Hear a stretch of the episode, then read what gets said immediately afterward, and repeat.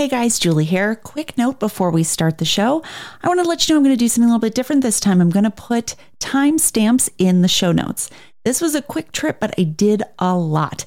So if you know that Tron is your priority, the restaurant review, maybe my sweat prevention tips, whatever it is you're looking for, I'm going to go ahead and put timestamps in the show notes. So if you need to jump ahead to certain points, you'll know exactly where to go. I'm also going to put the full list of items and products that I discussed for sweat prevention in the show notes. Or, you know, because I know some of you are driving or listening in your AirPods as you go running, just head to doubleyourwdw.com/sweaty. I'm going to create a shortened link for you so you can find it easily. doubleyourwdw.com/sweaty to find all the products that I talked about. Just note that some items may have an affiliate link. This costs you nothing, but it does help support the show. So I thank you in advance. And now on to the show. What could I possibly say to make this show harder to edit? It's a good one. So you make my life very difficult in many ways, and editing is one of those ways. On today's show, we talk about my April trip for Tron opening. This is Double Your WDW, the Disney World Planning Podcast. Hello and welcome to episode 161. I'm your host, Julie Elster, creator of doubleyourwdw.com, the Disney World planning website. Today on the show, all right, so I know I said Tron opening, but it's so much more than that. It's Tron opening, it's the new barbecue restaurant in Hollywood Studios, it's new characters, it's Happily Ever After's back, and I did a dessert party. It's a ton of stuff. Plus, I got really sweaty, and that seemed to be like a big theme of this trip is sweat prevention. So here to talk with me about how sweaty I am, the man who knows better than anyone, my husband. Jack Nasty. No one calls you that. I thought I was the sweaty one. Well, you would be wrong. Based on my experience in Orlando with record heat in April. Yeah, there's no escaping it. Yeah. 90 the whole time. 93, I believe. I was only 2 full park days, but I did a ton. And it was, I believe 93 was the high. And I had a resort break. At one point, I went and turned on the TV and they were like record highs. Be safe out there. It's super hot. Okay. But yeah. Other than getting like, I know, record-settingly high, what were your trip goals? Wow. That's not at all what I said. All right. I heard what I wanted to hear. So I went there for the opening of Tron. So that was obviously a big trip goal to get the free virtual queue. I also wanted to do the paid.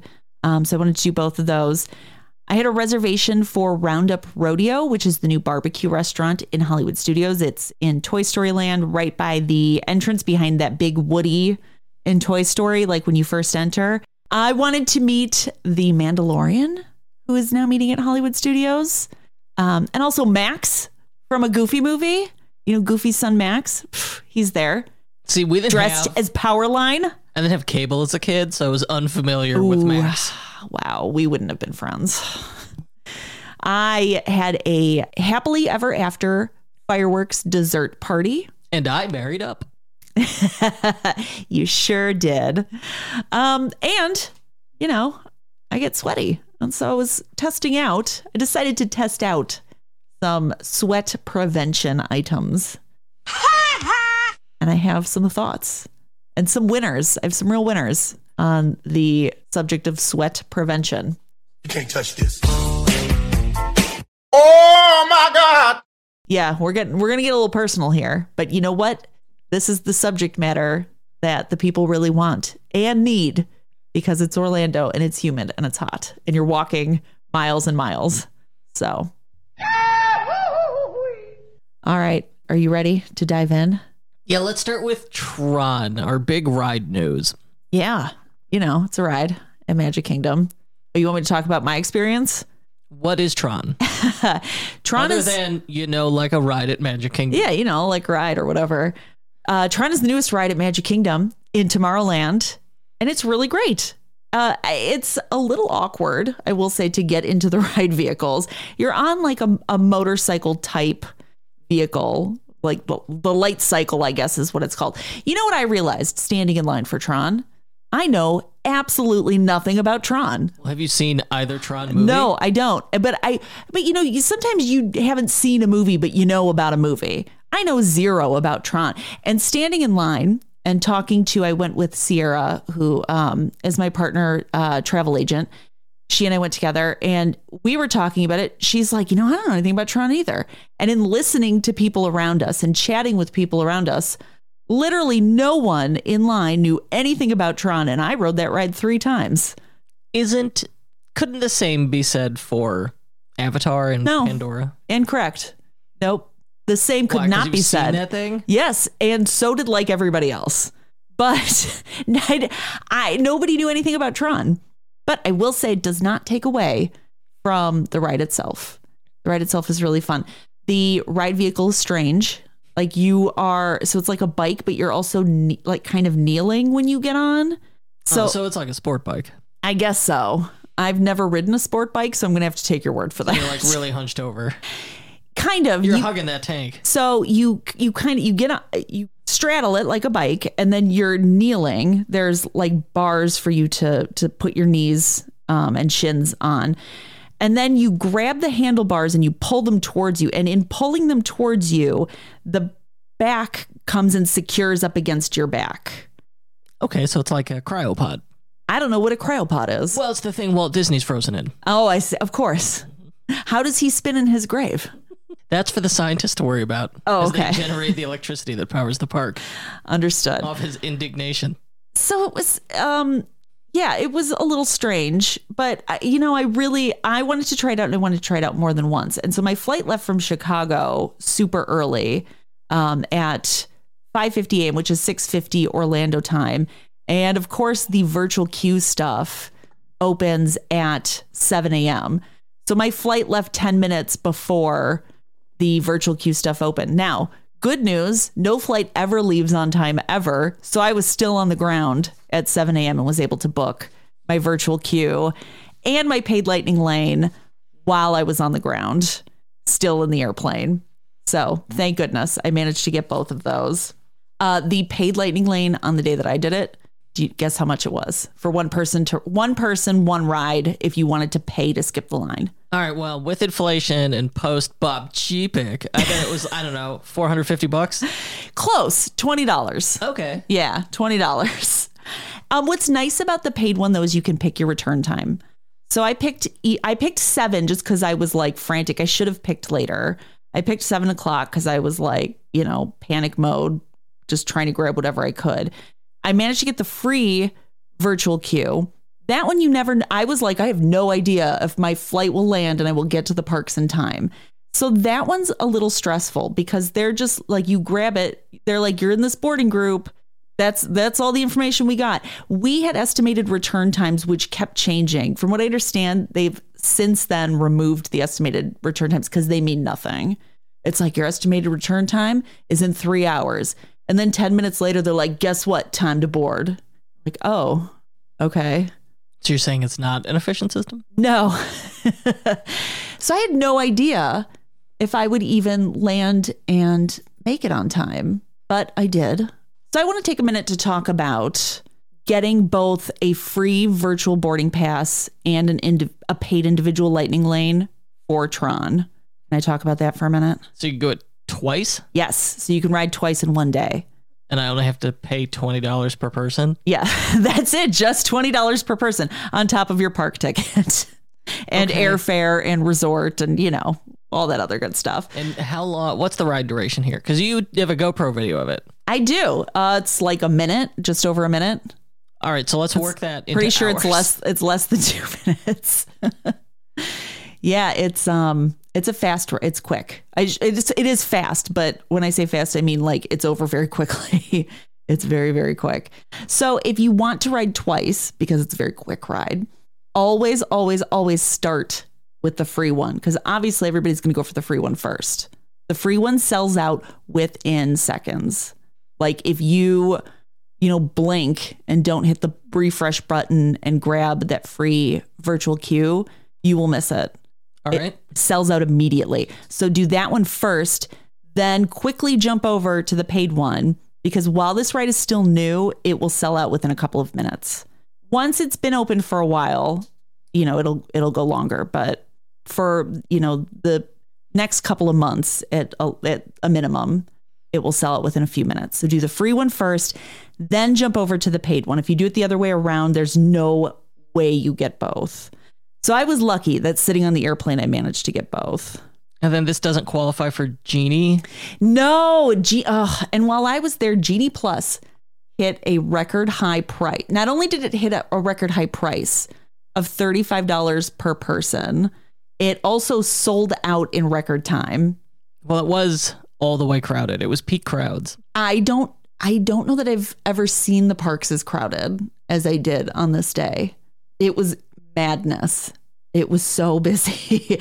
So I was like, I don't know what's good. Like this, I refused to pay the $35 for Genie Plus. Well, what's the advantage? Well, so the advantage is while I was on the air, well, I guess not while I was on the airplane, because my Wi-Fi was kind of crappy, but I could have grabbed Genie Plus, picked my first ride at 7 a.m., like booked a ride so that I could skip the line. And then 2 hours after park opening, I would have been able to start booking more rides to stack. So the advantage is, even though it's busy, hopefully I'd be able to book other rides. The problem is when it's this busy and when Genie Plus sells out, everybody's using Genie Plus and all of the options for Genie Plus also sell out. So you'll be like, oh, I really want to do, you know, Big Thunder Mountain. And you'll look, oh, no time's available. It's sold out. All right. So if you spent... But you've spent $35 per person in your group. So you spent like $8,000 on your dream vacation to Disney World, and then you just can't do jack. Mm-hmm. And you're like, hey, don't spend $35. I'm not saying don't spend $35. I'm saying it's $35 that may or may not be worth it. And when it's this busy... Genie Plus is good to have, but you have to really be on top of it, and you have to be a little more strategic with it. I was like... It's just too stressful. I'm going for the VIP experience where, like, you pay them, what, like $600 an hour or something crazy? So you're paying for that? Everyone heard it. Yeah. I'm not editing that part out. Everyone heard it. You're on the hook. Congratulations. Well, you know, you have to get some friends, and as I've learned we don't have any. You don't have any. Yeah, you have to go as a group. I'm going to go ahead and take your credit card, and I'll be booking that later. Thank you. Good luck. Watch it get declined. It was a big shot now. VIP tour, courtesy of Tech Nasty. I'll call you Tech Nasty if you book that VIP tour. How about that? Is that a deal? No. Nah. All right. So Genie Plus, $35, and it sold out immediately. So when it sells out, you just like, you have to be prepared that the rides will also sell it. So you have to be on top of it. But I was like, I'm not doing this. I'm not springing for Genie Plus at that price. How'd you get from the airport to Disney World? I use Sunshine Flyers. What the hell is that? They are Amir's competitor. So it's another shuttle bus. It was like almost an identical experience to Mir's, but I only paid $12. To get there. It was a phenomenal rate. But isn't it like, you know, when you don't do anything official Disney, they like drop you off outside? No. They pulled right up to my resort. They like leave you in Kissimmee. No. They make you hitchhike the rest of the way. No. The highway. No, it was... They drop you off at Universal. Hey. I have a Universal pass, so joke's on them. Yeah, you'd not be going on that Tron ride, though. No, it was great. They had their whole thing is like themed trains. So like their buses have like trains on the side, and they have conductor hats, and the employees all wear... Do the employees look like their souls are broken? No, but they do have to wear conductor hats. Oh, no, even better. They wear like striped overalls. He's rubbing his temples right now. It was I thought it was a perfectly pleasant experience, and it was $12. It's not like there isn't an accepted uniform for bus drivers if you wanted to go that route. I don't know that my driver was wearing that, but the people at the airport who worked at Sunshine Flyer were wearing that. But I got there pretty quickly. I will say, like, I got on the bus and they left. It was a positive experience and an inexpensive experience. So I'm all for both of those things. What's going on with Tron? Well, I got there. I thought for sure that my Tron boarding group would be called before I was able to get to the parks. But that was not the case. I got there and there were still a ton of groups before me. When I looked in the app, I was group like 40 something, 40. I'm looking at my notes, 46. And they were like in the 20s when I got to the park.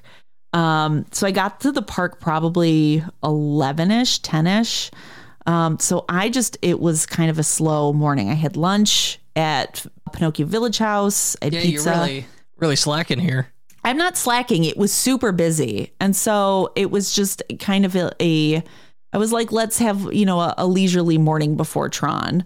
I also met Goofy and Donald because they finally are back. They were not meeting for the longest time and they're back in Storybook Circus. So I was like, oh, we'll meet some characters. I made a custom phone case, which I'd never done before. The phone case is kind of cool. Yeah, it's, I'm a big dork who likes practical souvenirs. And smashing your phone. And smashing my phone. Well, not my phone, like not my entire phone, just the lens. That one piece that the Apple Store couldn't fix. That's the piece that I smashed. Anyway, that's why you can't get the VIP tour. Wah, wah. Wait, what does that have to do with it? They just like smash $1,000 phones willy-nilly. Oh, yeah. I guess that's not good, is it? Mm-mm. No.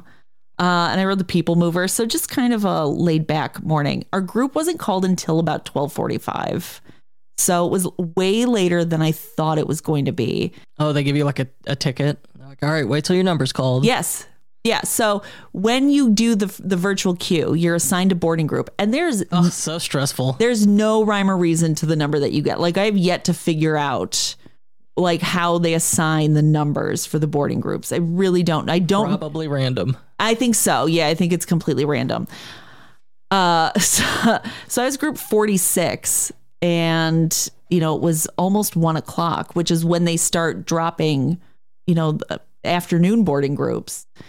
So I guess I was like towards the end of the morning group. I don't know. But with the boarding groups, you still have to wait in line. So we stood in a 40-minute ride queue. Well, what the heck is the point? 40 minutes? The point is, I guess, that you're not standing in a 5-hour line since it was opening day. Yeah, if you do the boarding groups, you're still going to stand. You don't skip the line. It's not a lightning lane. You can't get in line until you're called. But once you're called, you stand in line. And the line, it's not like the line snakes out past the ride. Like you're starting at the regular entrance, but you're waiting in line. So it was 40 minutes that we waited. So just scheduling like when you're going to wait in line. Yeah. Yes. That is exactly what they're doing. So instead of standing in line all day, I guess like the point is instead of standing in line all day, you're able to do other things, and spend your money in other places and then stand in like a reasonable line. Yeah. If you're standing in line, you're not spending money and that's a problem. Yeah. And 40 minutes to me, 40 minutes for a brand new ride didn't seem like a big deal. I was completely okay with that. And well, the queue would be like super themed and awesome, right? The queue was okay. Like it was very themed. It was super themed. I don't know that I'd call it awesome though. But like I said, turns out I know nothing about Tron. Like nothing. They have that banging Daft Punk soundtrack. Like zero. I don't know if it was. I don't know if it was Daft Punk playing. Like it was definitely now before what I would consider Tron music. But again, I don't know Tron. Across the country. Uh huh. Did you do any research into this franchise? Nope. All right. Because you know how many people asked me? Zero. Maybe none. They all know already. I don't, based on the conversations I had with just people, they don't. Like strap on your identity disc and blast that down. In the Troniverse, they call it DP though. Later in this evening, later in the evening on this particular day, when we're looking at merchandise, we were standing there like looking at these discs or whatever they are. It's an identity disc. Obviously. Of course it is. Yeah. The number of people who came out were like, what is this?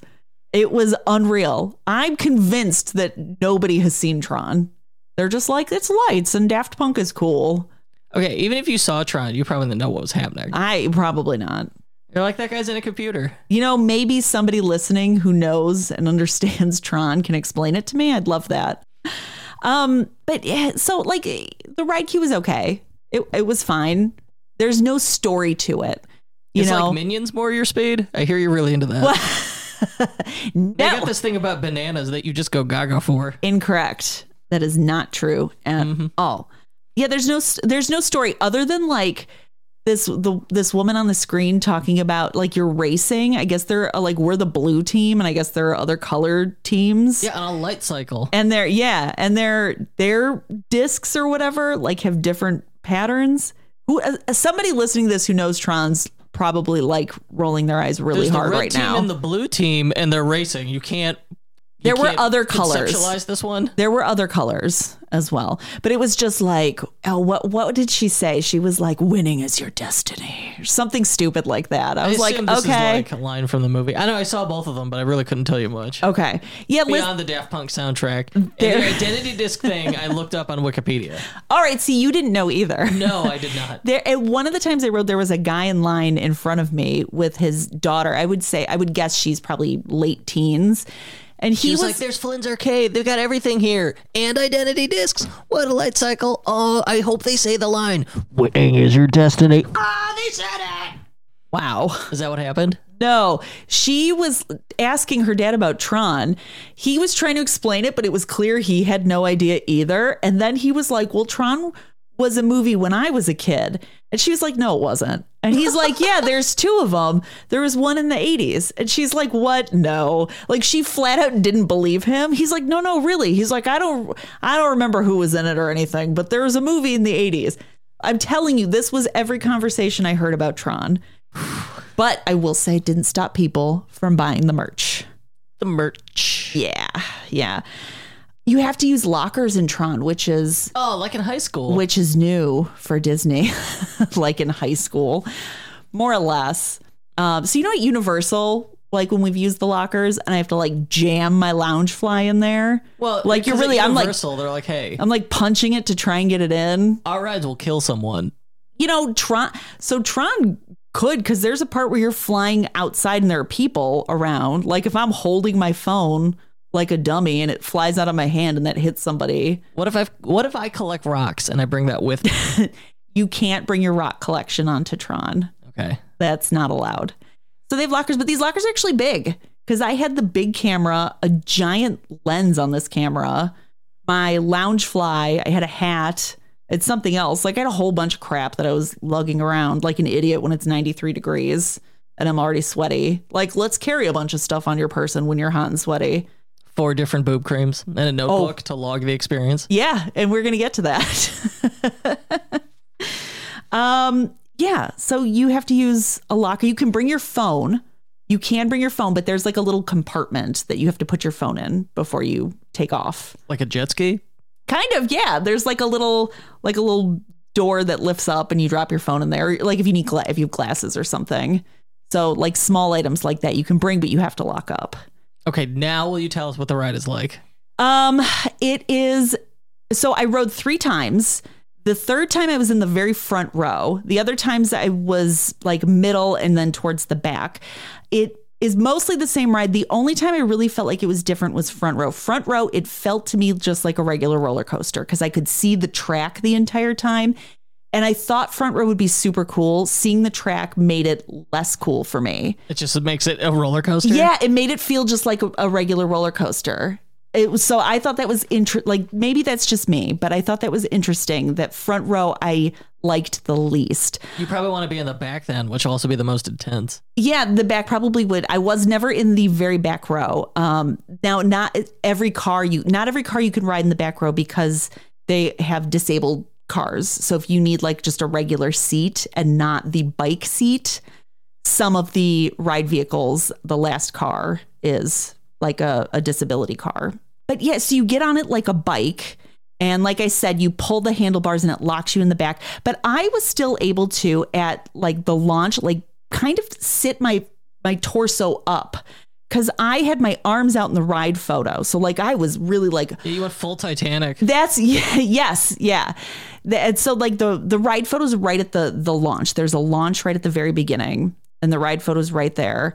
But I was able to be upright more so. So, a lot of the complaints are like, well, will bigger people be able to fit? Are you going to be hunched over the whole time? There is room to adjust yourself. And you're really only locked in the back. So as long as you can like get in and comfortably straddle it, you should be fine. I think I could handle it. Yeah, yeah. There's no upside down parts. There's the launch in the beginning is intense and really fun. Yeah, and the weird thing to me, it ends really abruptly. Like you're like flying through there and then it just suddenly you stop, where I almost was like, oh, did something happen? Because it like got quiet. Everything's like it shut down. Everything gets quiet. And then it was just like, the ride's over. You won. Congratulations. That's how you win in Tron. I thought it was weird. Did you do this during the day or at night? Both. Okay, at night is it way better because of the sick lighting effects? I wouldn't say blue. It's better. It is better. I wouldn't say way better because you're only outside for seconds. Just a few. Most of the ride is indoors. Like 90% of the ride is indoors. So you take off for this the very fast launch. That's indoors. After the launch, immediately after the launch, you're outside. And so you see people outside, like everybody's out there taking pictures, getting into the ride queue. That's just a couple of seconds. The rest of the ride then is back inside. So it is cool at night. It is better at night, but only minimally because it's only a few seconds. Overall, I would say it's a really cool ride. It's fun. It's intense. It's fast. It's thrilling. It's smooth, but it's not the best ride. It's a solid ride. It is a solid ride. And it's a lot of fun. Solid B plus. It is. Yeah. You know, it is a solid B plus. Guardians is better by a lot. How'd you compare this to Hagrid's, which I maintain is the best roller coaster in Orlando? You know, you can keep maintaining that. Hagrid's is still the best. Hagrid's has so many surprises. There are no surprises in this ride. No surprises. None. It's just a regular roller coaster. Other than the seating being different, like you're on a bike, and even the bike is different than Hagrid's. It's not Hagrid's, you can't compare the two. Hagrid's, you're going backwards at points, and you know there's a drop and there's animatronics. This is a roller coaster, and so like it's fun, it's exciting, it's thrilling, but it's not full of surprises. It's not a big story. It's not even IP that like I'm familiar with. So do I like it? Yes, I really do like it. I like roller coasters. I thought this was fun. Is this the best ride that Disney has ever done? No, it is not. Would I wait 40 minutes again? Yeah. Yes. It's a good ride. It's just not the best. I would pick Guardians every day of the week over this. I would pick Hagrid's. Guardians is not at this park. I would pick Hagrid's every day over it. It's better than Space Mountain by a mile. Well, you know, I mean, if Space we're looking Mountain at park now, yeah, but you said it's not in this park. Like if we're looking at roller coasters in Magic Kingdom, it's the best. It's the best roller coaster. That's how you have to rank it. In Magic Kingdom, it is the best roller coaster. Yeah. Well, so are there three total? Well, no, there's more than three, but this is Big Thunder, Space Mountain, Big Thunder, Space Mountain, Seven Dwarves. Now there's Tron, the Barnstormer. Anyway, moving on. Oh, you know what I thought was interesting? Anyone who's you haven't ridden Guardians because you're afraid you're going to hurl. Mm-hmm. So you can't speak to this or you won't know specifically what I'm talking about. But in Guardians, they use this like lighting effect and it almost looks like a honeycomb. Like they'll use lights and they'll kind of appear and it's like a honeycomb type of shape. Yeah, it's just like some pattern. Real techno stuff. Well, like Tron is straight cyberpunk, so I have to love it. They had the exact same lighting effect in Tron. Like the moment I saw it, I was like, this looks just like Guardians. A lot of it reminded me of Guardians. Yeah, but that same like lighting affected pattern I could see in the background of my 13-year-old's, you know, gaming studio on YouTube. I guess it's just, you know, for like the two newest rides for back to back for me to feel like these remind me a lot of each other. I was a little surprised by that. I don't know. They're using the latest technology, like LEDs. So that was it for my morning. After that, because I'd been up since like 3 or 3:30, I decided to go back to the resort, and it was 93 degrees, and I was sweating like a pig. So I thought pigs didn't sweat. Well, you know, I'm not about to roll around in some mud, so it was that or sweat. And so I decided to sweat. Someone needs to be in defense of the sweet little piggies here. Oh, I understand. All right, so you took a break. at the resort because you were sweaty. Because I was sweaty. And underwhelmed by Tron. I wasn't underwhelmed. I don't think that's fair to say. It just, you know, me saying it's not the best ride doesn't mean I was underwhelmed. Just the difference between, like, you rode Velocicoaster and then you rode this. Velocicoaster, way more intense than this.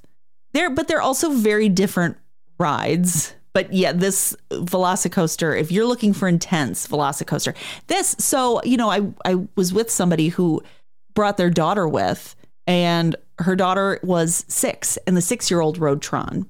So I think, like, that right there tells you how intense this ride is. That is, like, she was a little scared, but she did it, and she did it twice. So it's not the intensity level of a Velocicoaster. I think that's the mistake. Not going super intense. Yeah. I think that's just not Disney's thing, though, you know? Like, that's not what they're here to do. They want rides that 6-year-olds can go on. Like, that was Walt's whole thing. Whereas Universal's like, oh no, we're going hardcore. I'd like what caters to me specifically. Ah, yes, there it is. Yeah. There it is. Well, you know, we're all very concerned with what you want and need. Which it turns out is more Harry Potter. Uh-huh. Do you think Disney's ever going to work out that deal? You know, I'm going to get on the phone with Iger as soon as we're done here. You know, they had the first pitch to JK. And she was like, look, you need to do better. Yeah. Didn't they just say, like, oh, we'll just make a land in Magic Kingdom or something like that? It was, they were going to, like, add not something small. I can't remember, but yeah. They basically were like, we're going to do a Harry Potter showcase. Yeah. And she was like, nice try. Yeah. No, that wouldn't have been good. She made the right decision there. All right. So you went back to the resort, then you rested. Then what? You woke up the next day? No, I made my way back out to Magic Kingdom. So this evening, I wanted to see Happily Ever After. Now, I know that you are confused by fireworks shows having names, but this one has a name. Well, see, like, I'm not a child. So I'm not like, fireworks, yay! Who names a fireworks show? I'm going to get so much hate mail. All those I Heart Tech Nasty people have just turned on you. Okay, if you're super into the fireworks, I know you can't read or write, so you're not going to get any emails. Oh, no. Oh, yeah. Man, so much editing.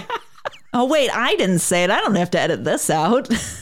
They're going to come after you, not me. It's fine. I'll leave it. You don't stick around for the fireworks shows. You're like, all right, well, they're all hypnotized by the colors. We're going to go on rides with no weight. Well, yes, but that's not because I'm against fireworks. I'm not against fireworks either. I'm just against naming them or waiting for them.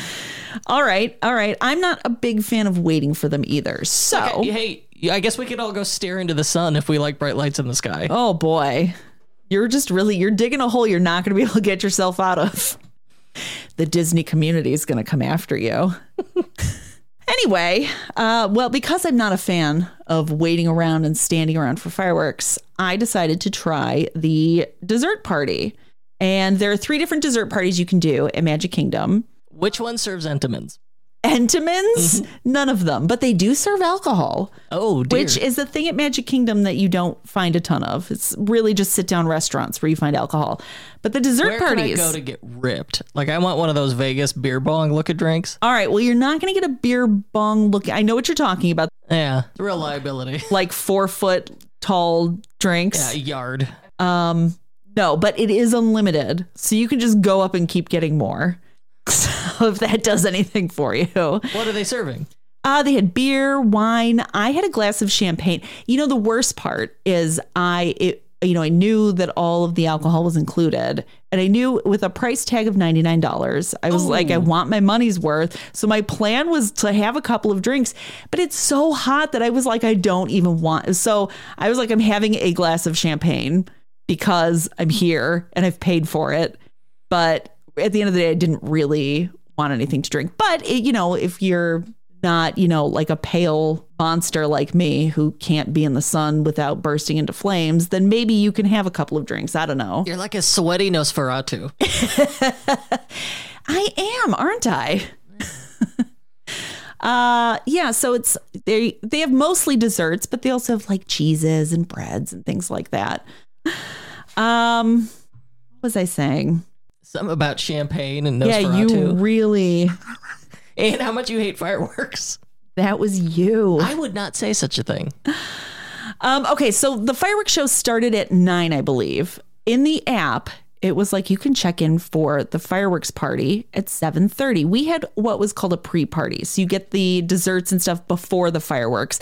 Then you go out to reserved seating. They have another party. It's the post-party where you go to the fireworks show first and then have desserts after. So we were at the pre-party. So you had dessert and champagne for dinner? No, I ate something at the resort. Just something from the, I don't even remember what, something from the quick service. They're like, all right, at the All-Star. Big gulp of French fries. Yeah, something gross like that. 32-ounce cup of cheese fries. Yeah, essentially. 93-degree heat. Mm. But so it said check in at 7:30, but you can check in before 7:30. Now, here's the thing that drove me crazy was, for me, the whole point is I don't want to stake out a spot for fireworks. That is like my least favorite thing to do. It's hot. I don't want to sit shoulder to shoulder with some weirdos for 2.5 hours. I'm not into that. Well, and even when you get your good spot, right directly before, 10 seconds before everything starts, a kid's going to go on shoulders. In front of you. Or hold up an iPad. Or the kid on the guy's shoulder is going to hold up the iPad. Yeah. And then they're going to film the entire thing because they're definitely going to watch that later. Well, not only are they going to film the entire thing, but their flashlight's going to be on while they do their flash. You know, it just turns your flashlight. There's always someone who does that too. Definitely illuminate the fireworks in the sky. And you can see why I'm not impressed by people who stand around for fireworks. So anyway, we're having desserts, and I had never actually done a Magic Kingdom one. I've done other dessert parties. I hadn't done a Magic Kingdom one. And Sierra was like, well, I've done all of them multiple times. And she's telling me, she's like, we need to eat our desserts quickly and get out to the hub, to our reserved area. I was like, wait, what? Why? We already checked in early. It's 7 or 7:15. Fireworks aren't for almost 2 hours. And she's like, no, because even in the reserved spots, people crowd up right to the front almost immediately. And you couldn't stand on tables or anything? You cannot. You're in a reserved area in the grass in the hub. Oh, so there's nothing to stand on? There's nothing to stand on. Because when you do stand on stuff, they yell, sir, feet on the ground. I love how you say that. Guess how I know. I love how you say that like it's a thing we've all experienced. It's only if you have it, you're not trying to get the most value like me. Oh, is that what you're doing? Mm-hmm. Oh. No, you're just in a reserved area of the hub. I was annoyed by that because I'm like, all right, so the whole point of me paying $100 was to drink, Is this in addition to the extra ticket and event cost? No, this is the $100 is the desserts and the reserved seating. Does that get you in? No, you have to have a park ticket. Oh, okay. Yeah, because this was an extra ticket. No, event. Well, I mean it is, but it is an extra ticketed event. But it's not after hours. Yeah, no, it's not an after hours. So I want the commoners to be kicked out. The afternoon people got to go. The after hours is definitely where the value is. The dessert party. I thought I would be swayed doing it, and I really, really wasn't, because having to be out there an hour before the fireworks. Even though I'd paid $100, there's no advantage to that. I was like, oh, I could have come out here an hour ahead of time and gotten a really good spot just on my own without paying $100 for, a cupcake, 2 chocolate covered strawberries and the champagne I didn't want. So I wasn't convinced. Now, if you're going to eat a whole bunch, if you're going to drink a whole bunch, maybe that's where, or if you have a big group that coming out an hour ahead of time and having one person try and save a spot for a big group, I could see this maybe being worth it. But this wasn't for me. I was not a big fan. And isn't there a big part you're leaving out? Was there something that happened? Something you want to share with us? So everybody was on edge, and I'm going to blame the heat because it was so hot that day. I'm going to blame fireworks psychosis. And fireworks psychosis. Mm-hmm. All right. That's what happened here. We were out there, and first everybody's sitting down. And if you've ever been to the hub area, we were roped off in a section, but it's big patches of grass, and it's separated by a bunch of sidewalks. So we were in an area with 3 or 4 patches of grass with sidewalks that went down the middle and in front and behind each section. So people kind of sat the hub is like a high school quad. It was kind of like a high school quad, yeah. That's If it's sounding more impressive than it is, yes, it's like it's a quad. Yes, that is, you're right. That, instead of the cafeteria, it's Cinderella's castle. Oh, okay. All right. I think that is a good way to describe it for anybody who hasn't seen it, though. And so you pay $100 to show up an hour early and sit on the grass in the quad. Yeah, so everybody's sitting in the grass, which is fine. Everyone else is just sitting on the sidewalk. Well, nobody was sitting on the sidewalk at this point. So we're like up front. We're kind of on the sidewalk, but we're just sitting there. Then more people at the last minute start coming in, like it's getting close to fireworks time. And they just, instead of sitting down in the grass and leaving the front sidewalk open, just decide to stand, because they're like, you know what? I'm getting my money's worth. I'm going to stand right up in front, like at where it's roped off. I've done enough of these. People are going to show up, and like you're always no matter how good your spots are, when that crush of people shows up in the last 10 minutes before the fireworks starts, you're rearranging. It's true. And there's no way around it. Everyone is going to shift. Yeah. Once those like few people, it was like 2 or 3 people, just were like, all right, well, we're just standing here because the show's going to start soon. And it was like pretty full in this reserved area. So everybody kind of collectively stood up, and we were towards the front of like the grassy area. So we walked up to, you know, the fence where our reserved area ended. And a guy I witnessed an altercation where a guy was like, excuse me, like, this is my spot. And it went back and forth. And like the guy tried to tattle on this woman, like the whole thing was so, and she stood her ground, which I was like, good for her. And I knew he was wrong, but I was like, this isn't my argument. I'm not getting involved. Yeah, but nothing screams first time or like trying to tattle over a fireworks spot. Yeah. So clearly you don't know what's about to happen. Well, and the worst part is it's not like she pushed herself in front of him. He was still like front and center, but she like was standing in front of where he had been sitting. So he had to shift. There was no universe in which sitting was going to work. No, and nobody was going to remain sitting, because the other people who didn't pay for the fireworks part, there were people standing in front of us. You know, I mean, that's just how it goes. This guy thought he was at a picnic. This is Disney World rules, buddy. I really don't know what he thought. But so the argument went back and forth for a little bit. Like, I was uncomfortable because I was standing right behind them, but I didn't say anything, even though I knew he was being inappropriate. Like, she's there with her kids, and he had kids there. So we're all waiting. It's a few minutes before the fireworks start, and this guy will not let up, like loudly trashing this person loudly so that everybody around can hear how horrible he thinks she is. And finally, it was like I left my body, because I ended up kind of telling this guy off. Like, there was no kind of. I didn't swear. I didn't. But the stunned look on his face when I can't remember exactly what I said, but I was like, for the love of God, will you just drop it? I was like, stop talking about it. It's over. It doesn't matter anymore. Just knock it off. That's what you said. And you're not sure if you told him off or not. He was getting abusive.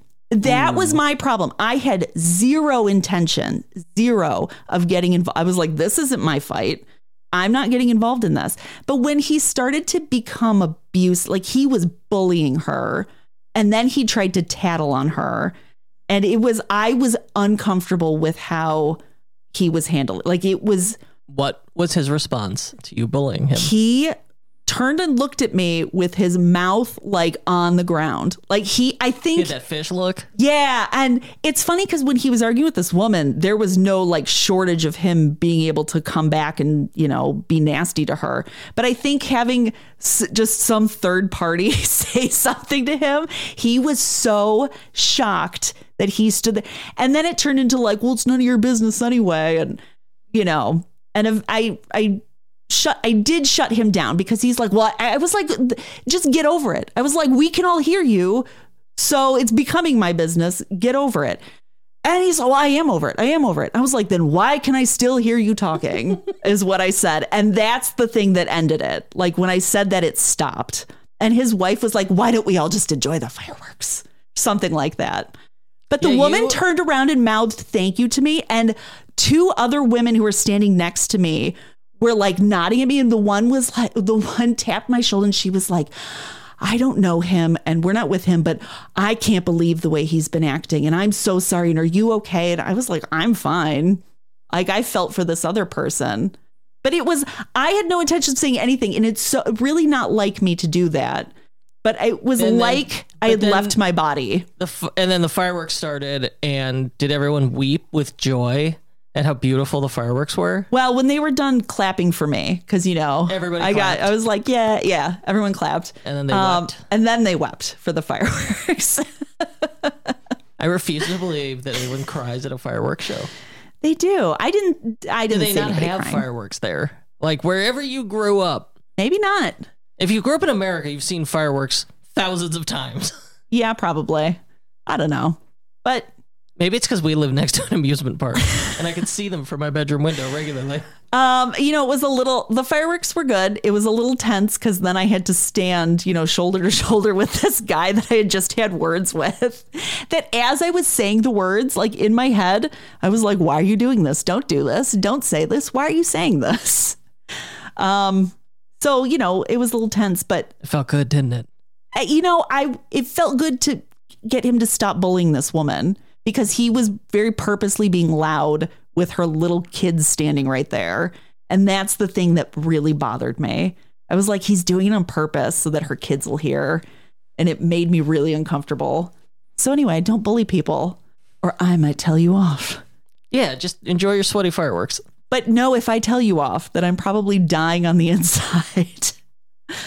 Whew. Anyway, how are these fireworks? Anyway, the fireworks were great. But like I said, all the colors, they had all of them. Didn't spell anything out. I will. You know what's nice about being in the hub is you're so close to where Tinkerbell flies over, which is like the coolest part of the show. That's the best part. Everybody cheers because it's so fun. She is not fireworks, but she is a pixie. So she flies pretty close to where we were. So that was neat. The view was good, but $100 good for having to wait an hour next to a guy who was like bullying a woman and her little kid. I think that's a one-off scenario. Okay. All right. I think this is a personal call, but for me, I would probably pass on this one. You've done similar things too. And generally you're like, I don't think it's worth it. Yeah.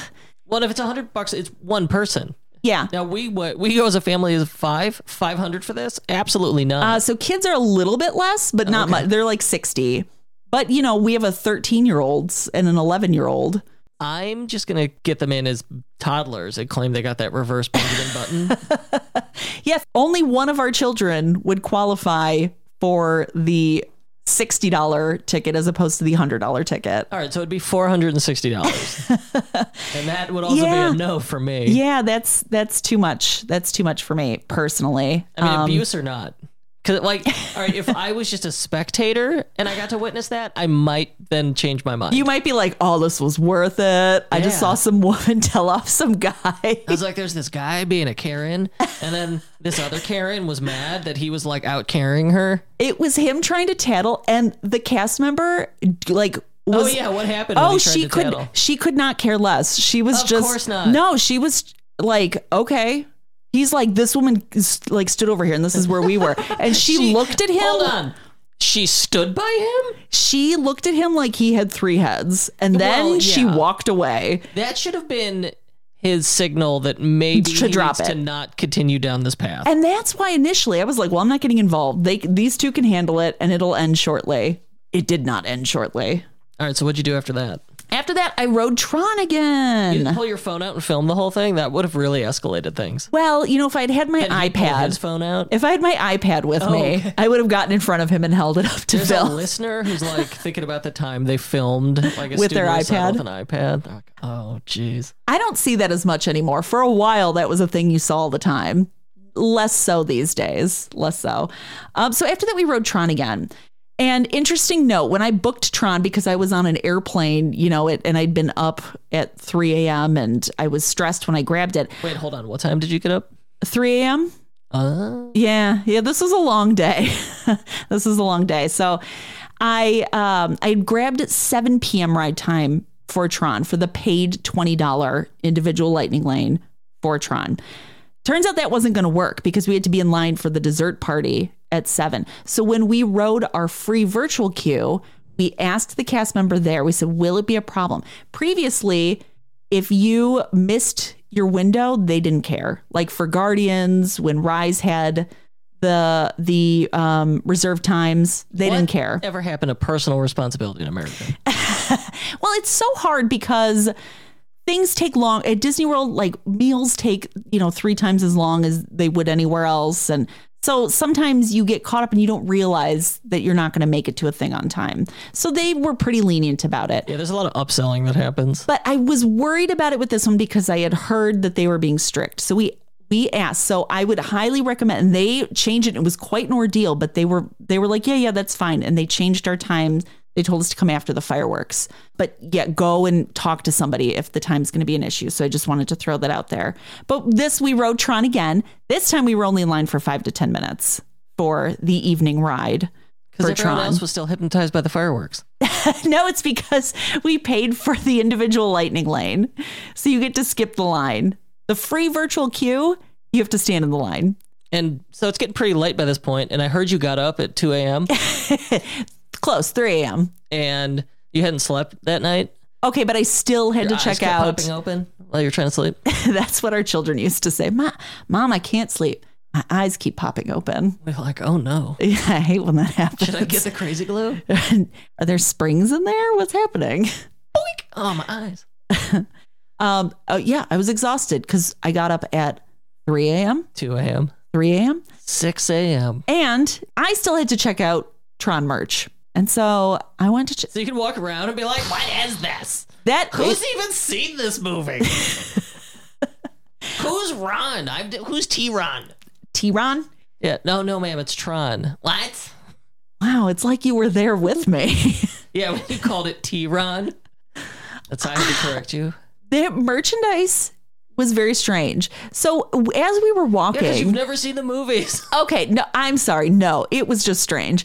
As we were walking, I spotted somebody with a backpack that was clearly a Tron backpack. And it was lit, because it was nighttime.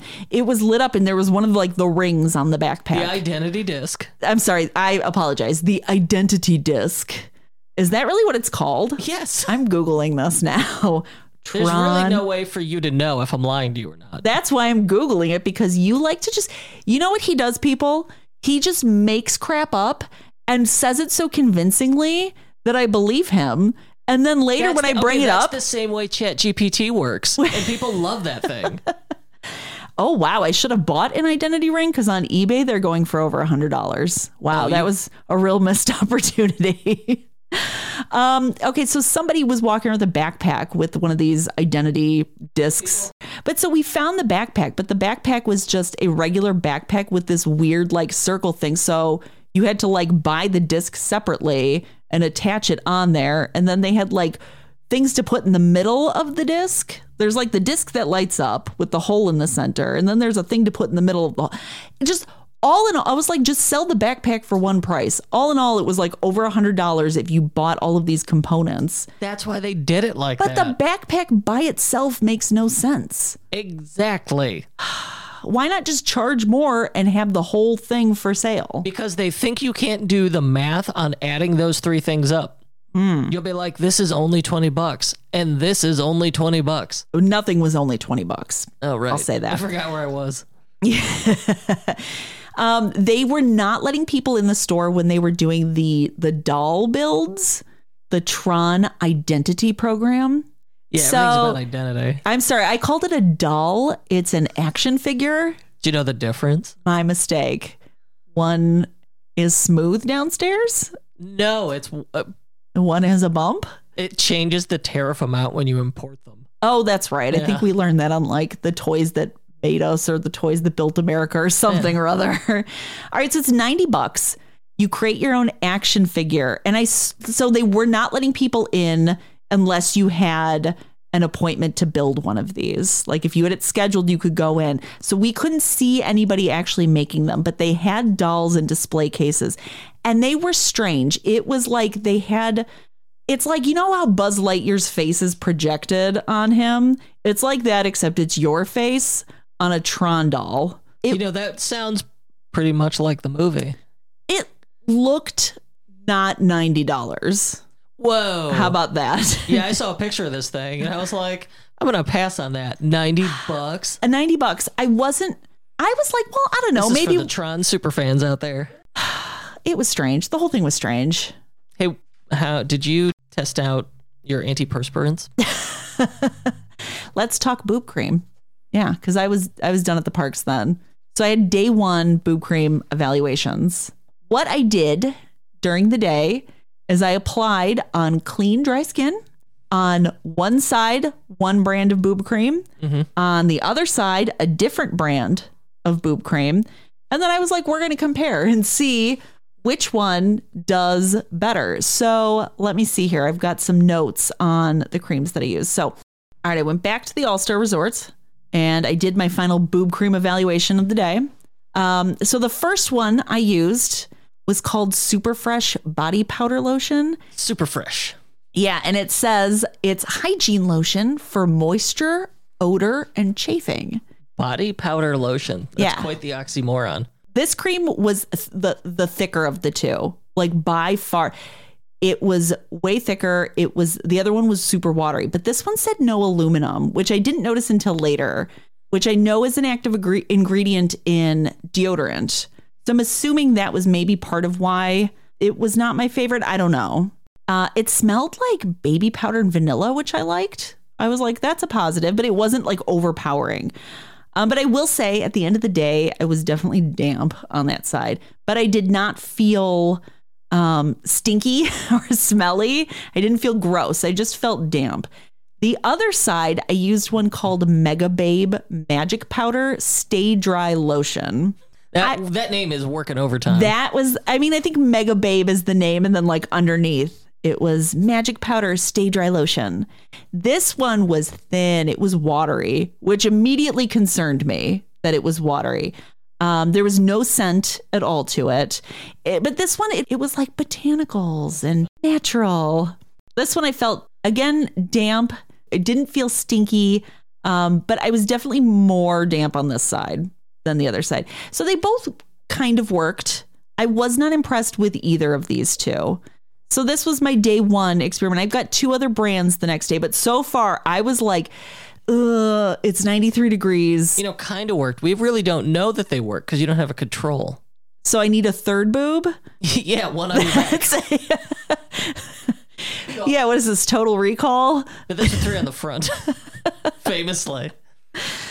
All right, well, I didn't have, you know, but I was like, I saw that movie in theaters with my dad. I must have been 8.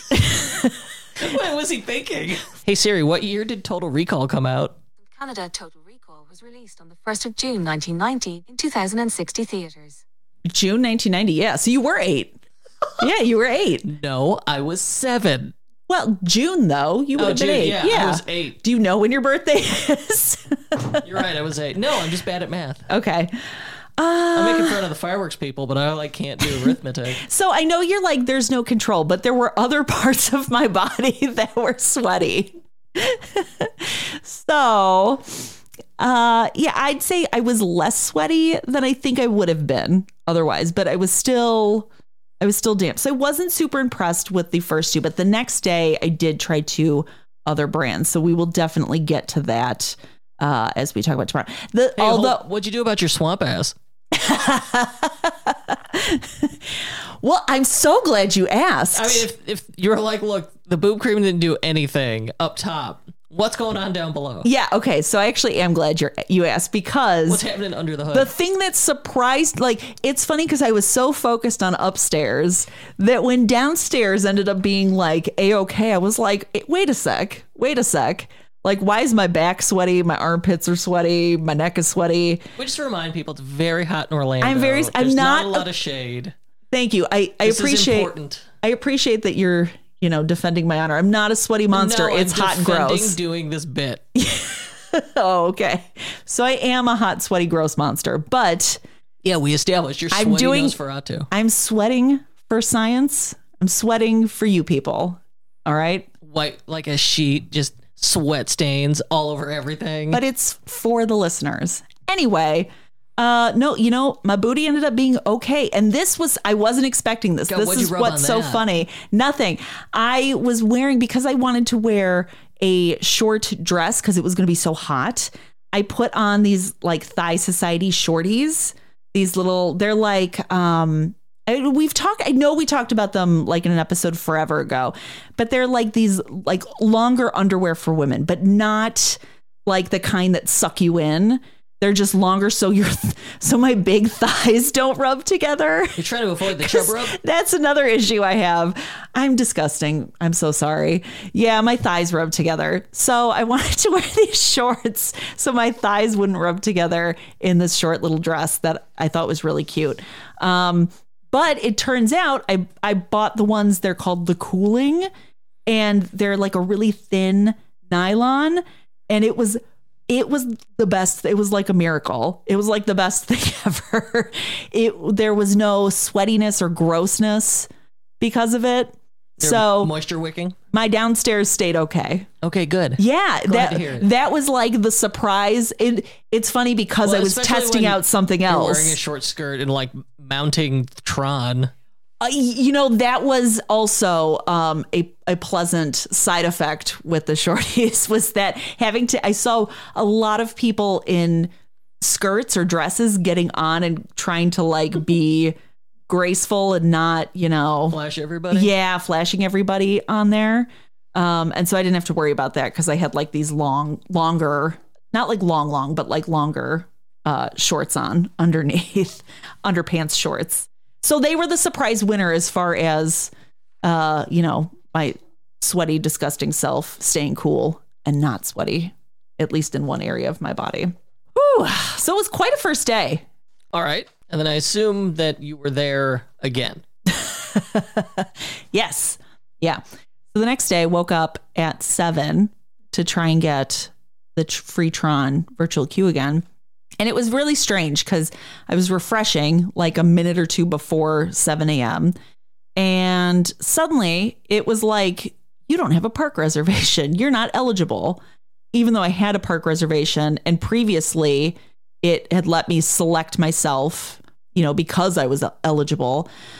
And so I ended up not getting a boarding group. But you know, a few seconds after 7, the air fixed itself and it was just like, sorry, boarding groups are sold out. I've never seen that before, but weirdly it said I wasn't eligible. So I was not happy about that I was up at 7 a.m. too, but I also didn't want to pay the $20 again. So I figured, I was like, I'm going to risk it. Instead of paying the $20, I'm going to try and get the 1 p.m. boarding group. So that was my plan for that day. So I'm like, well, I'm up, so let's go to Magic Kingdom for early entry and see how we can do with the parks being so insanely busy for early entry. So that was my plan. What's early entry? So resort guests can get in 30 minutes before regular park opening, which is not a lot of time. I was going to say, it is not a lot of time. And if you don't know what you're doing, it could take you 30 minutes to get off the bus and through security and scan your Magic Band. I mean, that entire time. Oh, yeah, watching people struggle with that for the first time. And it's mostly because they get flustered because they're trying not to freak out. Yeah, I saw a lot of freaking out. That guy at the dessert party was not the only person. Now, he's the only one I stepped in, but I saw a lot of people freaking out because of the heat and because of the crowds. Yeah, yelling at kids, yelling at spouses. I saw a lot of it. It's stressful. You got to step back. When you freak out like that, just go back to your room, enjoy the pool. It's because you're trying to do everything. Yes. And that, you know, I've been there. I'm glad you said that, because that really ended up being my theme for this day. It really did. Because I got to the parks very quickly and I was like, all right, like I'm up towards the front. I'm going to see if I can get on Mine Train. Like, let's just see how it goes. Because normally I wouldn't have even tried that, just because I've done it before and I know it works. But I was like, I don't know. Today's different. Like, it was different. The crowds were so high, even for early entry.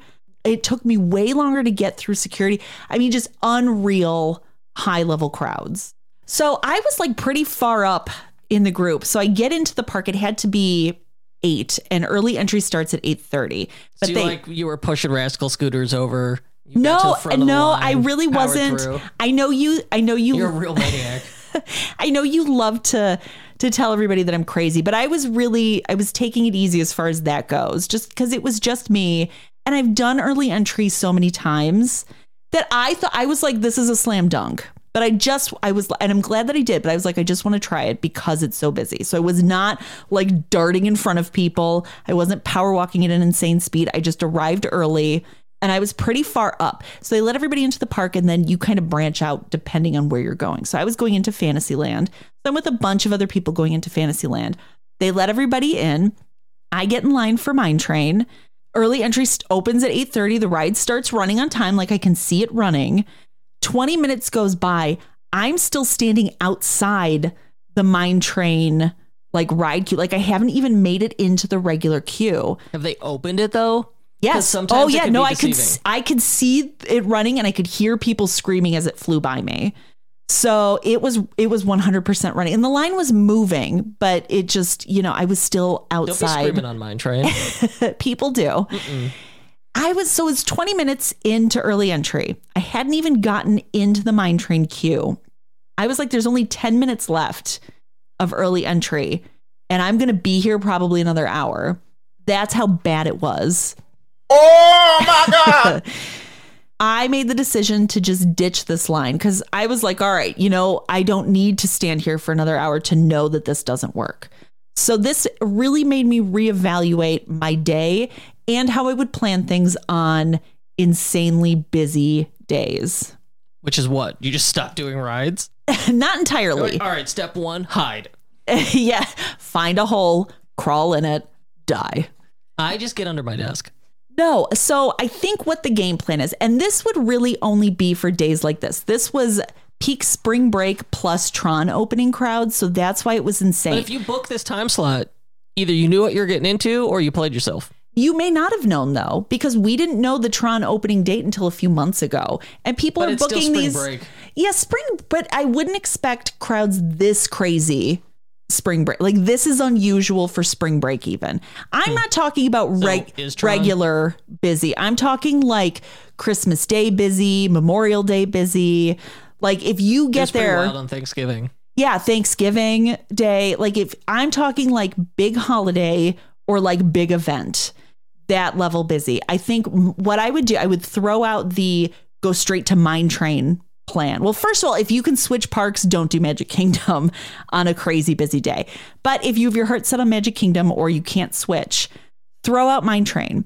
I think instead what you do, you still show up early for early entry, but you don't do the top tier ride. You don't do Mine Train. Instead, you do like your B-level rides. And the reason for this is the first 1 to 2 hours, the Winnie the Poohs, the, you know, Voyage of the Little Mermaid, you know, all of the other Fantasyland rides, all of the other Tomorrowland rides.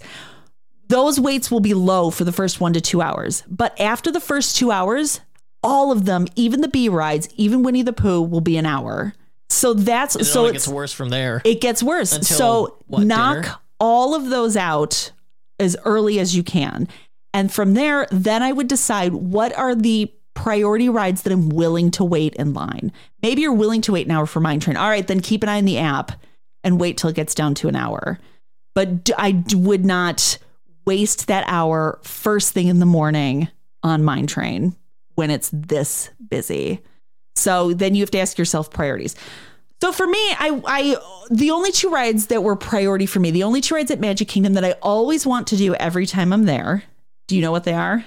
What are the two rides I love the most at Magic Kingdom? Do you know? Haunted Mansion and Big Thunder. Close. Haunted Mansion and Pirates. Pirates. I think Big Thunder is your other one. Yeah. For me, it's Pirates. I love Pirates. So those were the two I wanted to do. But those aren't open for early entry. Not that it matters because by the, you know, I wasted all that time standing in Seven Dwarves line. So I got breakfast and then I waited for Liberty Square to open and got in line for Haunted Mansion. So I did one of my priority rides. And then I was like, what are some other fun things that I can do at Magic Kingdom that don't involve, you know, a 2 hour wait in the blazing hot sun? And so I took a whole bunch of photos with PhotoPass, like every PhotoPass photographer I could find. I was taking photos. I met characters. I ran into like the country bears wandering around. And so I took photos. I find them quite startling. Well, okay, country bears aren't your speed, but you know who else I saw that I know you like? I saw Anastasia and Drizella, the Wicked Stepsisters. They are the coolest. They were out with a very minimal line, and they were meeting in the shade too. Yeah, you show up. They were behind the carousel. Trash talk, yeah. Yeah, they're really fun. So like I saw them, I saw Mulan out. So there are a lot of characters that were out with lesser lines. So something like that could be fun. I went to Tom Sawyer Island, which is not something that I would normally do, but it was wonderful to get a break from humans.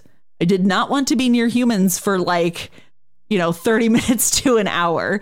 So you can get on a raft. It's over by Big Thunder. They've got like, you call it a raft, but it's a pontoon boat that they make look like a log raft. But you get on, they take you over to Tom Sawyer Island, and there's a ton to explore and walk around there. If you just want to like sit down and have lunch, like if you brought a sack lunch, there's a ton of seating there for lunch.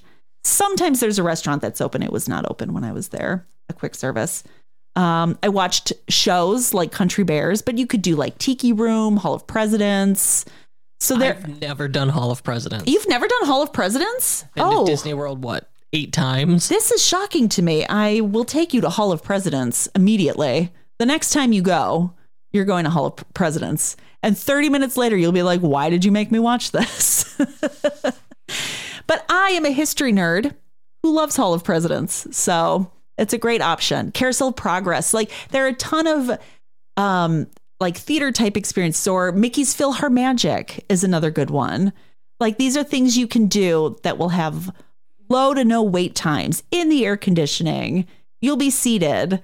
So they're fun. They're cute. I rode the People Mover. That wait was only a few minutes. You get a great view of Tomorrowland and the hub and the castle. If you wanted the cool move with the fireworks is you watch it from the People Mover. That's the cool kid move. It is cool. You zig and zag in and out of it though. So you have to be willing to miss chunks of it. But we know you don't mind. We know how you feel about fireworks. So it's if I've seen the first one, they all kind of look the same. Wait, is it going to be some colored sparks that blow up into a flower shape? Maybe. Wow. Maybe. I don't know how I feel about your anti-firework rants, but we keep coming back to it. I am pro drone show as well. You have your party rides. I have my party issues. Stop wasting your vacation time on fireworks. Everything else has no weight when those fireworks are happening. That is my point. You've seen fireworks every year at the 4th of July, 18 times your entire life if you're an American. Mm-hmm. You don't need this. It's not worth it. Anyway, let's move on. I suppose you could sit and wait for fireworks as a thing instead of standing in line. I'm adding that to my list right now. Some things I didn't do, but that you could ride the ferry boat that goes around. There's just a ton of stuff. You can go shopping. There's just a ton of things that you can do that aren't 2 hour, ride queues. So did you get your lightning lane? I had a ton of fun with all of that. And then I did get my lightning lane. I was pretty tired. So it was 1 p.m. You missed the first lover's lane. You got the 1 p.m. lover's lane. I'm sorry, did you just say lover's lane? Yeah, that's something entirely different. It's wildly inappropriate. What? Did you know there are less than 10 Tunnel of Loves left in America? No. Why would I know that? Well, you know a lot about theme parks. I know a lot about Disney World. I did get my 1 p.m. virtual queue, not Lightning Lane, not Lover's Lane, virtual queue.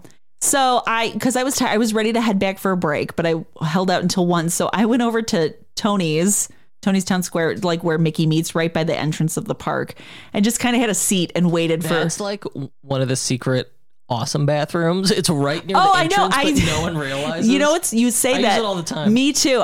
That's the one I always stop in as well. And I believe I stopped in there when I was waiting to grab my virtual queue spot.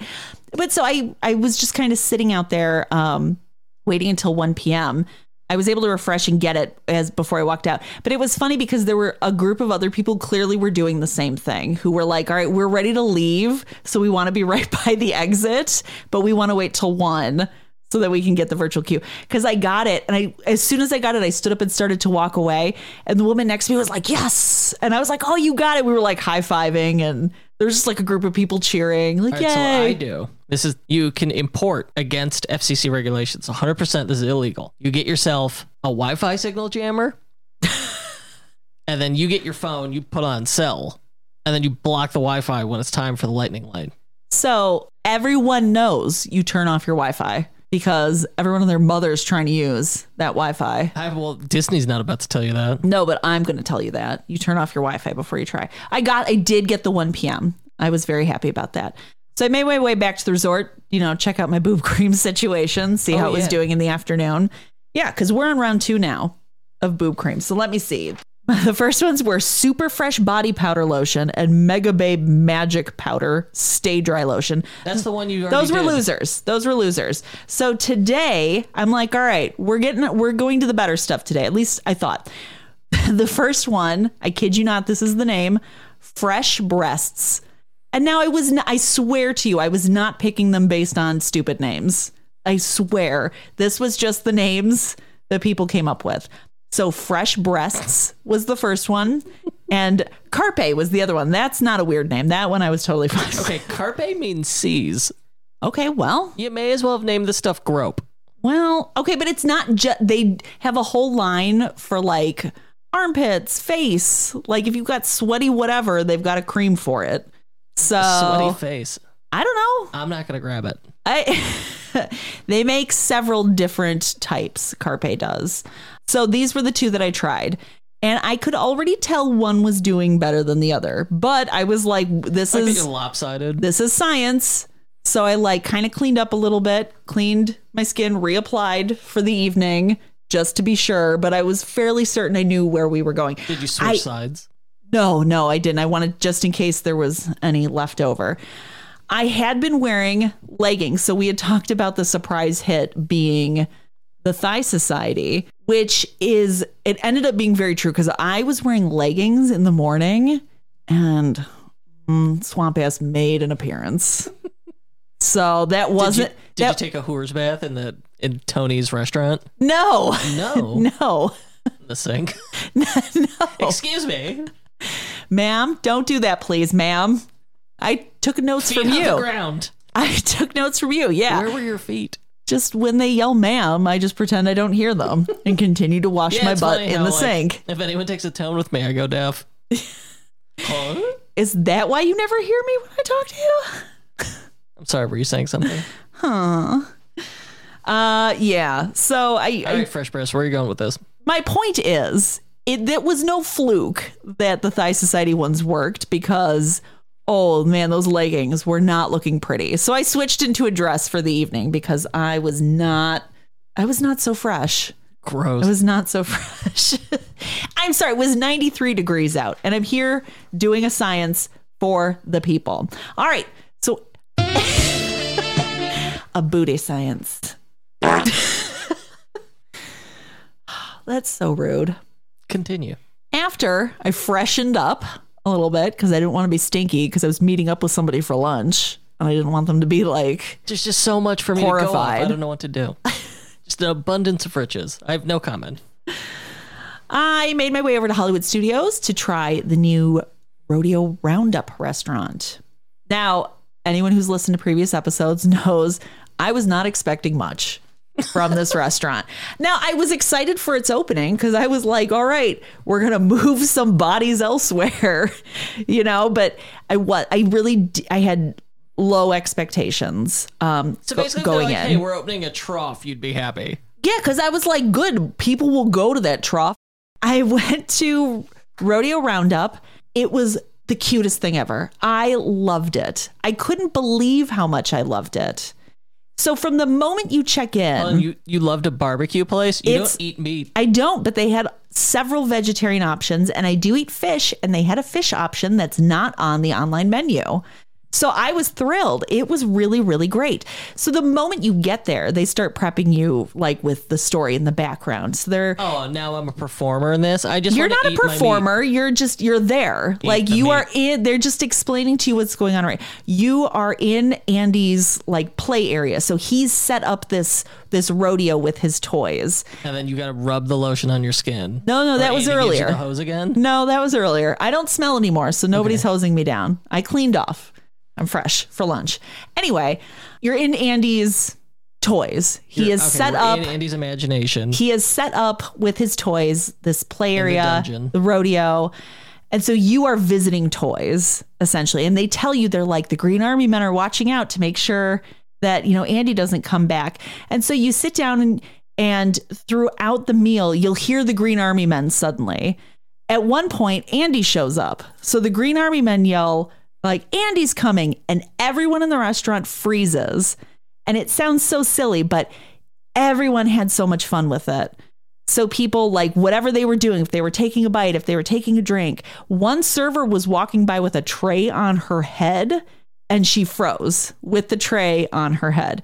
It just was really cute, really fun. Everybody was into it. And so it made it a really cool atmosphere. And on top of that, the barbecue was really, really good.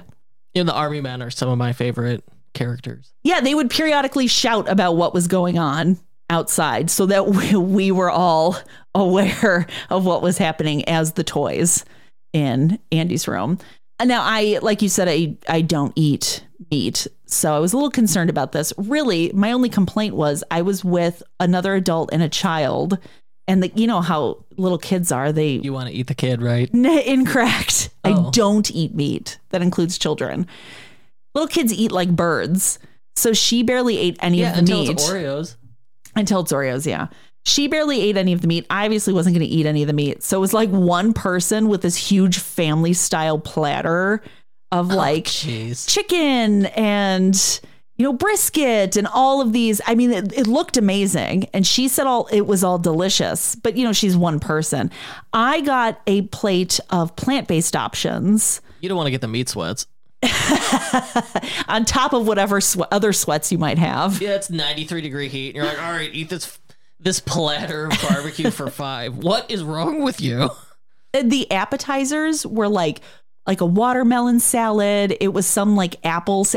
It all felt very refreshing. The theme is... Yeah, because they're about to give you the meat coma. But it really felt like barbecue, picnic. It all was very refreshing and very good. And then you get the meat. And for me, the plant-based stuff... It was a cauliflower, which that one was okay. It was a plant-based sausage, which... That one I thought was absolutely delicious. And it was a plant-based meatloaf on a stick, I believe. Ooh. Which sounds odd, but I was like, no, I like it. It's good. And they had different barbecue sauces on the table. Just the whole thing was excellent. You pick 4 sides for your table. Everybody gets their own little dessert. It was good. I would 100% do it again. It was a little expensive for... 2 adults and 1 kid who didn't eat anything. But if you and I don't think that's fair. If you and I were to go with our kids would devour the barbecue meat platter. So because I was like, oh, we're getting what a waste, all of this meat. I think that really was my biggest problem with it. It felt wasteful, but I feel that way about family style in general. They could offer different portion sizes. Yeah, I kind of wish that they did. I wish that they offered a smaller one. Or, bring a small platter, but make it unlimited. If you finish it, we'll bring you another one. I kind of wish they had done that instead. 100% I would do it again. And when I signed my check, they gave me a giant pen to sign it with because I'm a toy. And so that was funny. That alone, I was like, how far are you going to extend that gag out? I don't know, but, I liked it enough. Where's the giant fork? I liked that gag enough. That I was like, oh yeah, I'm coming back. And the hostess was like, do you know how many people have already tried to steal these giant pens? Yeah, don't steal the stuff. This place has only been open for 2 weeks. Come on, guys. But really, it was that I can't complain about rising prices if you keep stealing stuff. Yeah, that's true. It's true. Now, while I was there, my boarding group for Tron was called. But before I went back to Magic Kingdom. I had other things on my plate. Oh, you're going to miss your window. They're going to be mad at you. Oh, don't worry. I have a plan. We're going to get to that. I have more important things on my plate. It doesn't involve creams, does it? No, well, no. No. Yeah, no. All right, what were you doing? I'm sorry, are you bored? Do you want to hear about the Mandalorian? Well, I see in your notes here that first you have to meet your childhood hero. I met Max and then the Mandalorian back to back, like within minutes. Are you kidding me? From a Goofy movie, Max. And not only did I meet Max, Max was dressed as Powerline. You're just making up names. I need you to go ahead and add "Eye to your Spotify playlist, please, because that is a banger, as the kids would say. So I had to go and meet Max. He is right by the entrance to Star Wars Galaxy's Edge by Muppets. And then, so I heard a rumor that the Mandalorian met approximately on the hour at a specific location in Galaxy's Edge. So I was like, all right, we'll see what happens. Because the timing worked out. And I went over there. Sure enough, he appeared. So if you go, it's when you walk into the Galaxy's Edge entrance that's over by Muppets, past Rise of the Resistance, before you hit the shops, the marketplace, there's like a little alcove that's behind the TIE fighter. I think it's a TIE fighter. Is it a TIE fighter? Is it Imperial or Rebel? It's blue.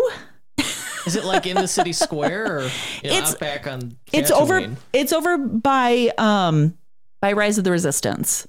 Oh, that's definitely not a TIE fighter. Oh, whoops. That's an X-wing. Okay, I'm embarrassed. Sorry, it's by the X-wing. That's an X-wing.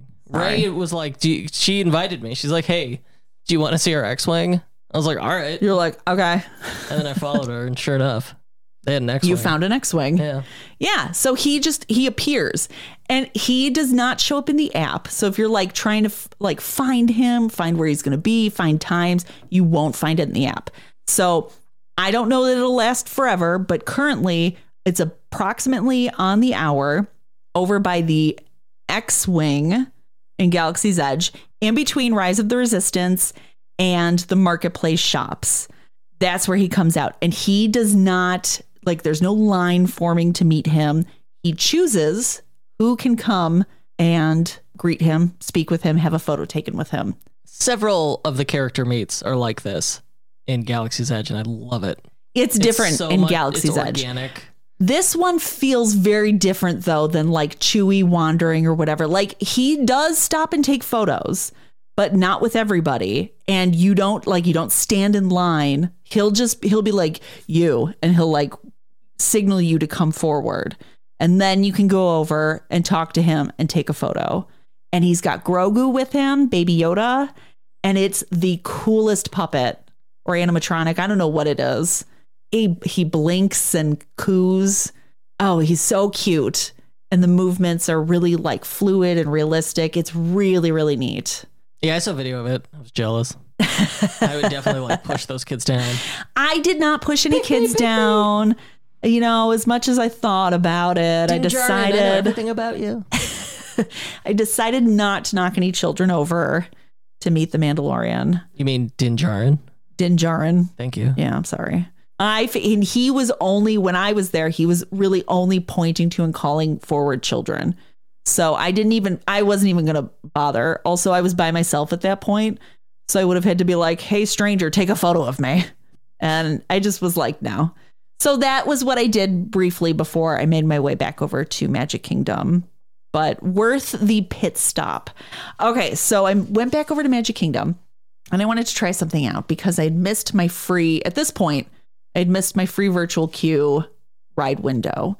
But I got in line anyway, and I was like, I'm going to scan my Magic Band, and I'm going to see if they stop me, because I've heard a lot of people say they stop you now, but I knew I would be okay. And this is how I knew. If your boarding group is called and you are you were just going to like boop your thing and keep going? I was just going to see if they said anything. I've done it just out of habit. Because traveling with you, everything's a lightning lane. So if you're just like, go on that, I just go in the lane. And tap your magic band. More than once, I then actually have a lightning lane, and they're like, sir. And I'm like, oh, sorry, I have heat stroke. And yeah. I, you know, no. But, like, I had to go on the regular line. I wasn't trying to cheat. Listen to me. I was not trying to cheat the system. I wasn't. Here's how it works. If you have a restaurant reservation and your virtual boarding group is called during your restaurant reservation, they will let you come afterwards. That's the exception to the rule. That being said, with Guardians, with Rise, with Remy, anything else that's had the boarding groups, if you have a boarding group and you show up, 3 hours late, they never cared. The difference is people have been interested in riding Tron in the evening. And because of that, They don't want people just like getting a morning time and just showing up at 9 p.m. Yeah. So that's what they're trying to avoid. Which is what you did. No, it's not. It was legitimate. I did not plan it this way. I was holding my... Stop it. I was holding my receipt when I thought of this. I was like, I'm curious if they'll say anything to me. So I'm going to scan it. And if they stop me, I'll be like, so I have a restaurant receipt, so that they could see the timestamp and see that the timestamp overlapped with when my group was called. Because I don't get a say in when my group is called. And I had this restaurant reservation. So I gave it a shot. And I knew it was getting close to dark. So I was like, if anybody's going to stop me, it's going to be now, because we're getting close to dark. So sure enough, I scan it and it turns blue. And the woman goes, wait. And she's like looking through her iPad. So I did get stopped. And so then I was like, I had a restaurant reservation. I was eating dinner. And I showed her the receipt. And what's in her iPad? So she can see what time my boarding group would have been. Because she's calling security. She's like, this woman had an incident yesterday with another guest. She's line jumping now. I was not line jumping. And she pushed some kids down to see the Mandalorian. Yep, that's me. No, because I assume she was looking at her iPad because if... Inappropriate with Goofy. Oh, that's a different story. I assume because, if I was a few minutes late, typically they're like, it's fine, go ahead. But at this point, I was over an hour late just because I was at the restaurant when my boarding group was called. But once I showed her the receipt, and she didn't even like really look thoroughly at it. She's like, you're fine, go ahead. Like, I showed her I had a receipt. Yep, you're good. Go right ahead. That being said, don't try and just blow off your time to go at a different time. That's... I think with Tron going to be a dangerous game. Yeah, but it's also real easy. If that's the loophole, like just go sit down and eat, enjoy yourself, and then go back at night. Maybe. It's 100%. This is an easy thing to game. Maybe, but if you have if you're called back in the morning and you're trying to go in the evening, I don't think even a restaurant, they're going to be like, really? 6 hours ago? You've been eating it for 6 hours? You don't know what happened at that meal? We do now. Oh, just be like, hey, I had severe gastric issues. Hey, don't go to that Animal Kingdom bathroom. They probably like check that on their iPad. They're like, oh, there was a code brown. Oh, 40 minutes of your lightning lane. All right.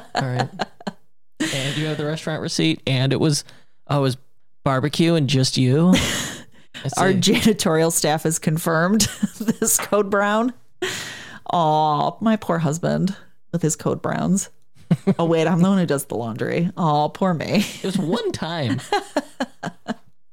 And I made it to the bathroom at Animal Kingdom.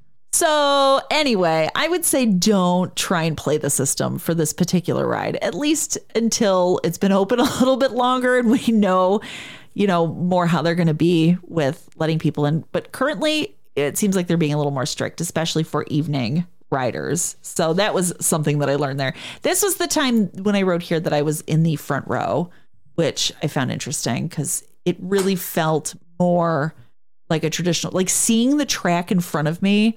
I was like, this is just a roller coaster. It had a very different feel for me being in the front row. You no longer felt you were inside a computer on a light cycle. I don't know that I ever felt that way. Like the illusion is shattered. After Tron, I just made my way over to Epcot for Flower and Garden Festival, the least popular festival. Every other festival, if I were to go in the evening, like close to fireworks, dinner time, it would be madness. This was not. It was fine. Well, that seems like a good thing. Yeah, it was. During the week, they just have local bands playing instead of like big name people playing at Flower and Garden. So it was a pretty chill evening. I just kind of did a loop, checked out the topiaries. I didn't spend a ton of time at Epcot. I was disturbed to see those barges are still there, though. That show is over. They're no longer doing that evening show that requires the big barges in the middle of World Showcase Lagoon, but they're still there. I thought they got rid of those. Yeah, no, I did too. They have not. They are still there. They're still an eyesore, but that evening show is done. So I just did a lap around to take photos of topiaries and whatnot. And that was it. That was it. You know, I had to get up again at 3 a.m. per my flight home. What was the highlight of your 36-hour trip? Oh, boy. You got 4 minutes of sleep. It was jam-packed. The highlight, let's see. Told a guy off. Learned about identity discs. But I didn't. I was unevenly sweaty. I got so sweaty. Oh, I forgot to say our winner of the boob sweat cream. It was Carpe by a mile. The end of the night, it was like one side was slightly damp because, you know, it's 90 something degrees. The other side was disgusting. A horrible, disgusting mess. Fresh breasts? I don't think so. Not so fresh. Not so fresh. Yeah. So Carpe was the big winner. The big, big winner. Carpe and Thigh Society were the two lifesavers of this trip. And the others were less so. Tap or swipe up on the show art to get to that affiliate link. Do it. I will make sure to put an article with what I used, full reviews that are not as gross as this podcast and whatnot on there, and links for everything. Thank you for that. There will be affiliate links. It does help the show so that we can have more amazing sound effects from my darling husband over here. Oh, my God. He doesn't come cheap, folks. Oh, biscuits. Which ride did you say was your favorite? In general or on this trip? Oh, who cares? The fireworks were your favorite? Gotcha. Yo, ho, yo, ho, I do love Pirates. When I went on Pirates, apparently it was only open for a few minutes. I had no idea. Like, it had been closed all morning. I walked by and it had just reopened. I went on and work lights were on while I was like, that was weird. And then the ride photo, like, it never flashed, never went off, but I was sitting there posing like an idiot on this boat full of other people who are probably like, what's this woman's problem? I'm sure they were first timers. They probably were. What is wrong with this woman? Because they did not notice that the work lights were on. So that's how I can tell that they were first timers, because I was the only one who was like, what's happening? What's going on? They're like, man, this must be her first time. They were like, this woman's annoying. First, she's posing for nobody. And now she's confused by a children's ride. And you were alone, so. And I was alone. They were like, probably thought maybe there was something wrong with you. They were like, ugh, freaking Disney adults. That's what they were doing. They were judging me. You know, all it takes is rightfully that one trip, so. And then it happens to you, too. Think I wanted to be like this? I only did 3 rides on this trip. Well, I mean, I rode Tron 3 times, but. That's the real pro move. You Tron, go to Disney, and then you don't even do rides. Yeah, eat that. Then you get some, I don't know what that means. You take a photo with it and throw them directly in the garbage. Oh, I would never do that. Wasting food is like the worst thing ever. That is like your number one pet peeve. It is. Nothing kills me more. I loved the barbecue place, but knowing that they threw away so much food kills me a little bit. You could have taken it to go and then gotten weird with it in your hotel bed. It was not offered for us to take it to go, but our server was not. Shove that into your lounge flyback. Keeping it classy. Our server was not the greatest, but despite that, I still loved it. But she in no way offered us a to-go container for our meal. So, it was just Pirates, Tron, and Haunted Mansion. That's all I rode. Sweet. When are you going back? I think at this point, I'm going to go back early June because Epcot is doing their after hours, which is a brand new thing. They have not done after hours. But now that they have 2 new rides, I think it might finally be worth it. For after hours, which is unlimited snacks, drinks, and you walk on all these rides. So I'm pretty stoked. Ooh, precious food. All right. So June after hours events, you know, I love those. I'm curious to see if Epcot will be worth it. Animal Kingdom was not. So it'll be It'll be fun to experiment with Epcot, see if it's worth it with these new rides. And hey, if you're a Disney adult, remember, there's help. Stop it. Get some help. I'll do that. Thank you. All right. On that note, if you're interested in being a guest on the podcast, there is a link in the show notes where you can leave me a voicemail message. I'll be back in the parks in June, like I said, to test out Epcot After Hours. I don't think I'm going to be inviting my darling husband. Jack Nasty. But until next time, I will see you in the parks.